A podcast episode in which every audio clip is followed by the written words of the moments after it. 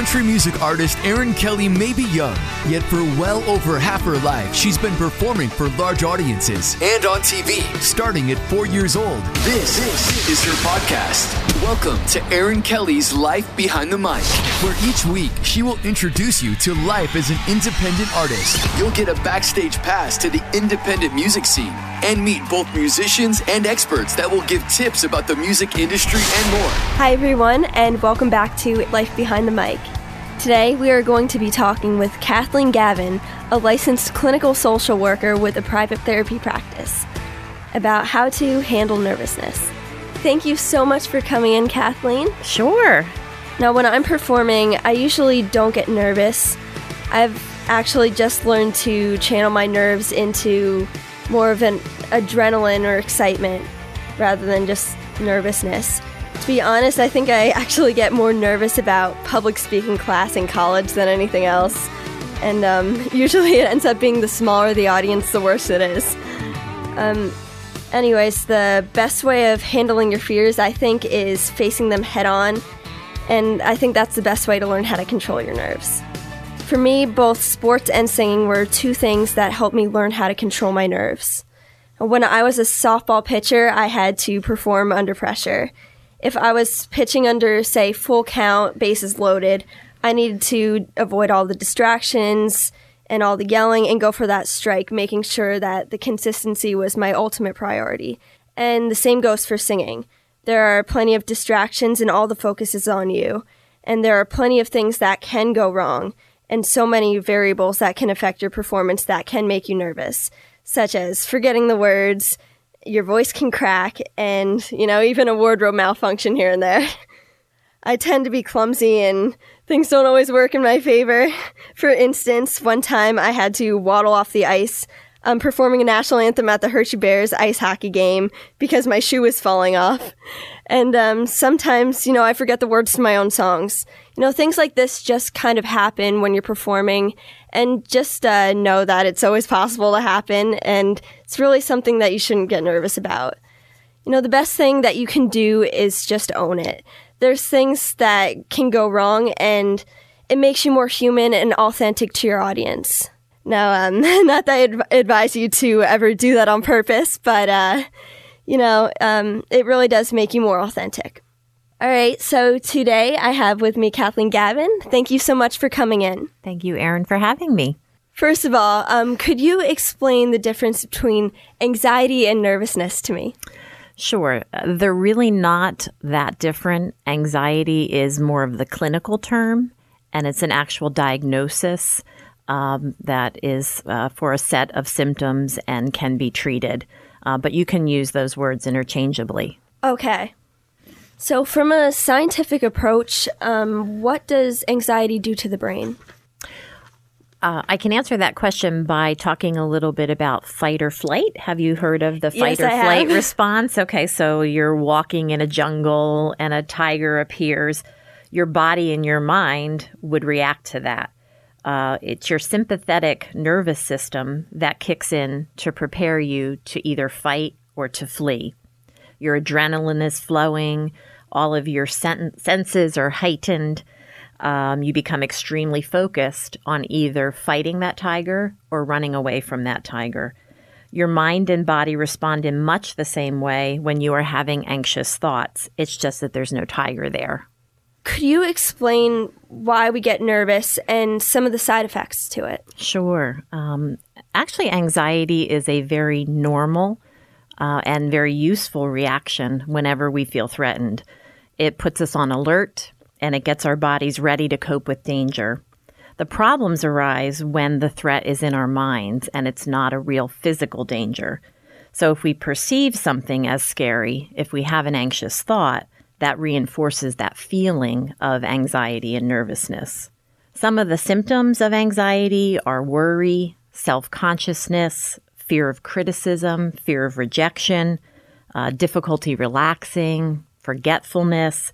Uh, and of course, there are physical symptoms associated with anxiety like racing heart, sweating, shallow breathing, trembling, nausea, lightheadedness, dizziness. There's a whole range of physical symptoms that you experience or can experience when you're anxious. well, I've also heard that there's different levels of anxiousness too. Um, with singing, um, wh- what do you think are the different kinds of levels of anxiousness that can come about? Well, I think you're talking about performance anxiety, Yes. which is a specific type of anxiety. Okay. Um, there is generalized anxiety, which is like a low level chronic anxiety that someone might feel on a daily basis. Um, there are phobias, so it's a specific fear of something. Um, but what you're referring to is performance anxiety. Okay. Also, why is it so important to learn to overcome nerves? Well, you're not really overcoming nerves or overcoming anxiety. Um, you're really learning how to work with your anxiety because, again, remember, anxiety is a normal reaction and it can be a useful reaction. So, what you want to do is use the positive aspects of anxiety, things like the adrenaline, the energy, the feeling of challenge, the feeling of excitement, um, feeling like you're alive. Kind of like what I do, I turn it into excitement rather than just get nervous before I go up on stage. exactly, exactly what you said about you go off of the adrenaline. Uh-huh. Um, and while you use the positive aspects of anxiety, you want to minimize the negative aspects, the things that cripple you or the things that are bothersome. So again, you're not really overcoming nerves, you're working with your anxiety that's already present. And I've also learned um, from a lot of people that there are some exercises that can be used to help with any kind of stress. Um, could you explain a few? Sure. As a therapist, I see a lot of people who are dealing with all different levels or all different types of anxiety. Um, most therapists use a cognitive behavioral approach in dealing with anxiety, so working on your thoughts and working on your behaviors to help you minimize the impact that anxiety has on you. Um, the first, I guess, the, the main thing that a therapist will do is help you challenge your anxious thoughts. So let's say as a performer, you have this thought, this negative thought, I'm going to fail, or no one is going to like me. What you need to do is you need to dispute that thought, that negative, anxious thought. And how you do that is you ask yourself, what is the evidence for this thought? And what is the evidence against this thought? In almost all situations, you will find no evidence for a thought like, I am going to fail. You can't prove that. You can't back that up. That's a fear. Mm-hmm. But when you ask yourself, what is the evidence against that thought? You can refer to history. You can look back and say, I've had many successful performances. I've had lots of positive reinforcement from people about my voice. I've had audiences stand and clap for me. Those are all facts that, that are real that you can use to dispute that thought, I am going to fail. So Yeah. that's that's one thing. Does I that make thought sense? of that way. Yeah, yeah, that's pretty neat. Yeah. And also, I know there's um, some breathing exercises as well Yes. before you um, go out and perform.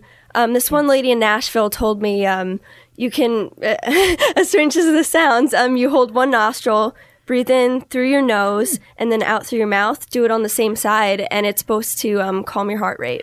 Okay, I've not heard that. What I teach my clients is something that I call balloon breathing, and it's a form of deep breathing. And why it's called balloon breathing is that you imagine that you have a balloon in your belly. And when you're inhaling, you're inflating the balloon. And when you're exhaling, you're deflating the balloon. So you want to do a really nice, slow, smooth inhale, inflating that balloon in your belly, and then a nice, slow, smooth exhale, deflating the balloon in your belly. And if you do a couple of those, you should feel much more relaxed. And actually, that's how you should be breathing when you're singing too, which is uh, pretty interesting. You know, I thought maybe it was. Yeah. Yes. Yes. Yes. Do they call that diaphragmatic breathing? Uh, I'm not good with the terms, but okay. yeah. okay. Okay. Yeah. Yeah. Um, so, and then some other techniques that go w- along with the thoughts, disputing the thoughts, are actually substituting the negative, anxious thoughts with positive self talk. And one form of positive self talk is something called affirmations. Um, affirmations are positive, present tense statements about oneself. So, for example, I am an accomplished singer, not I can be, or I want to be, or I will be, but I am an accomplished singer. This is something that you think in your head. Mm-hmm. I believe in my ability to connect with the audience, is another example. I feel confident in the strength of my voice. I enjoy singing, and others will enjoy it too. So they're all positive, present tense statements about oneself. So basically, just being positive will help you calm your nerves. It- yeah, absolutely. And what I recommend to people is they, that they pick one particular affirmation that resonates with them mm-hmm. and use it as a mantra and say it over and over and over again. So they can wake up in the morning and say it, they can say it throughout the day, and especially saying it before a performance if they have anxiety or nervousness. And even during a performance in between songs, if you need to reinforce that, you know, use your mantra. Oh, that's great. Yeah. Um, I, I have a couple other techniques. I don't know if you want me to share Oh, them sure. with you. Sure, okay. Um, another one is called visualization. And that's basically creating the best image that you can of yourself on the stage. Um, so you are going to visualize or imagine you on the stage as your most poised, confident, strong, kind of owning the stage person that you can be. And you're also envisioning the audience being uh, supportive, happy, pleased, clapping, you know. So that's called visualization. And again, it's something you can do on a regular basis, but especially right before a performance, you want to take some time and visualize that that scenario. Yeah, and a lot of people even say um, when they go on stage, they're a completely different person. You know, there's a stage personality. You go off stage, and Yes. you know, I'm kind of the same way. You know, I'm a quiet person, um, but once I go on stage, a completely different person. Yeah, yeah. Have you ever done visualization? Have you ever kind of pictured that before you go out there? Um, I don't think I really picture it before I go out there. My mind's on, you know, the excitement of it all. But once I go out there, you know, it, it's just completely, completely different person, Yeah, basically. that's you know? really cool. That's really cool. So you might not have to visualize that, but someone else, in order to get into that, I mean, I may may recognize it, but uh, I mean, actually, I may do it. I may not even recognize it. To tell you the truth, Yeah. it's just yeah, that's probably true. Yeah. And then the last area uh, that I would say helps people cope with stress and anxiety is just knowing and engaging in healthy behaviors consistently. So things like getting proper rest, eating healthy and regularly, uh, avoiding caffeine, exercising regularly. Uh, making sure that you are prepared for your performances. Um, practice, practice, practice. Yep. Practice makes perfect. Um, so important um, and also having a balance between your work life or your performing life and the rest of your life, you know, fun, relaxation, and, and friends. okay. Thanks so much for coming in, Kathleen, and hope to have you back again sometime. Oh, thank you. It was my pleasure. Thanks to everyone so much for listening. Please rate and comment and subscribe on both iTunes and SoundCloud. And feel free to reach out to me on my website, erinkellymusic.com. See you next time. Thanks for listening to Erin Kelly's Life Behind the Mic. Subscribe to the podcast on iTunes and SoundCloud. Be sure to connect with Erin on Facebook, Twitter, Instagram, and of course her website, erinkellymusic.com. That's erinkellymusic.com. This has been a Steve Mittman social media creation. Steve Mittman, socialmedia.com.